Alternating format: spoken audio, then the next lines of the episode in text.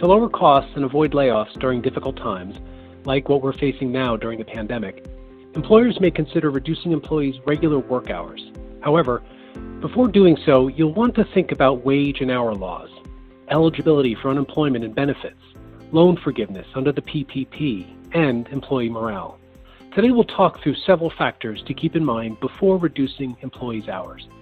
This is Jim Duffy here. Welcome to HRpreneur, a podcast by ADP. As business owners and managers of people, we appreciate all you're doing to help keep your employees, your customers, and your families safe. We know it hasn't been easy, and we're right here with you. Joining me today is Merrill Gutterman. Merrill works as counsel for ADP. Merrill, thanks for joining us today. Thanks, Jim. Happy to be here.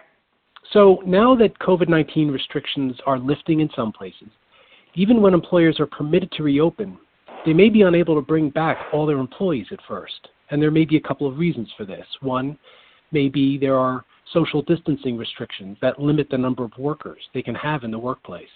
Or there may be just not enough work for the crew to do right now.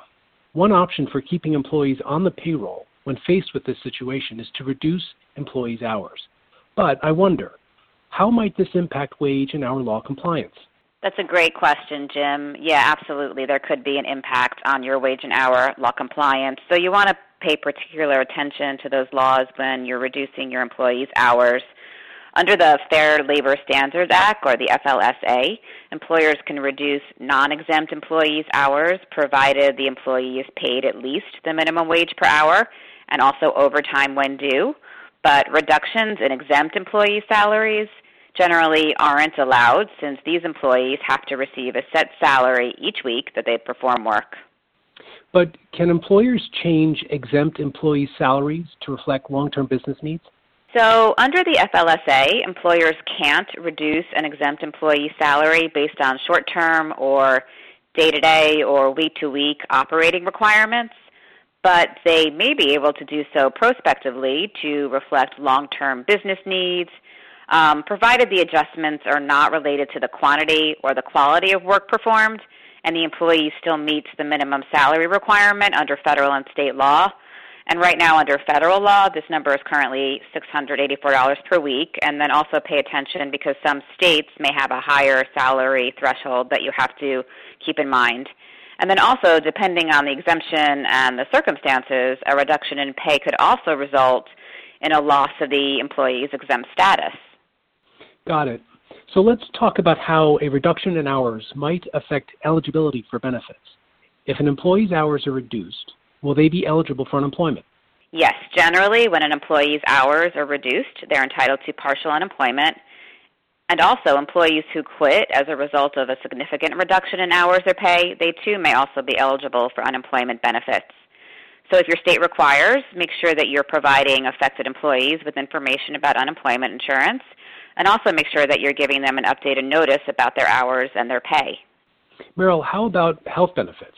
So, at a high level, the Affordable Care Act or the ACA requires employers with 50 or more full time and full time equivalent employees to offer health coverage to employees who work an average of 30 or more hours per week. So, at a minimum, employees who work an average of 30 or more hours per week with reduced hours have to receive health insurance. In addition to that, there are a number of employers that choose to offer health insurance to part time employees. Would any other benefits be impacted by a reduction in hours?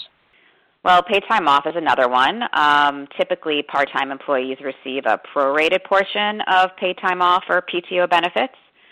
And if a full time employee accrues paid time off and then changes to part time, you may need to either pay the employee for any unused time or allow the employee to use their accrued PTO as a part time employee.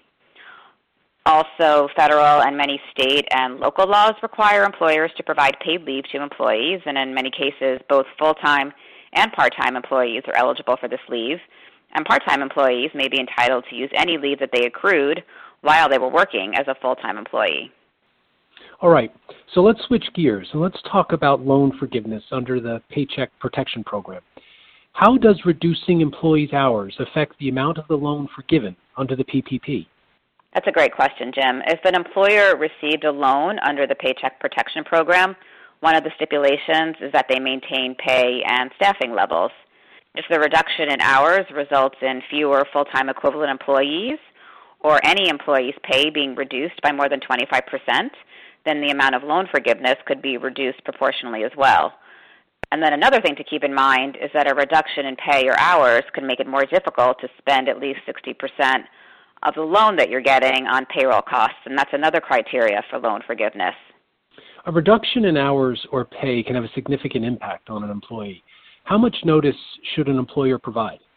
Well, some states and local laws have specific rules for how much notice an employer needs to provide before they reduce an employee's hours or their pay.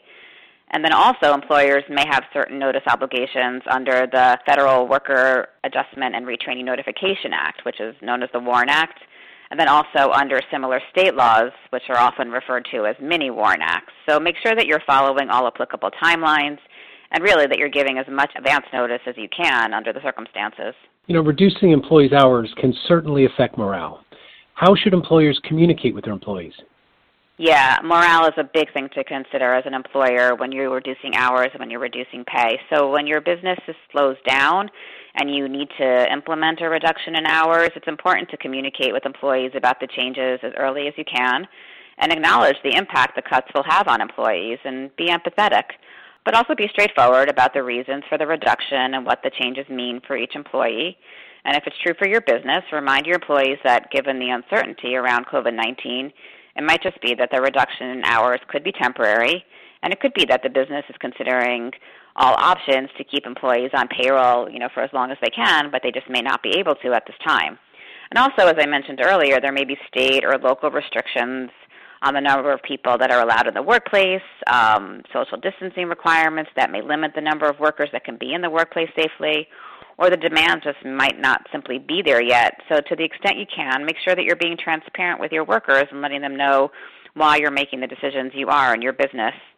And let your employees know that you acknowledge that the decision was difficult for the company and that you considered all of your available options before you reached your conclusion to reduce hours or pay. You know, it's never easy to have these types of conversations.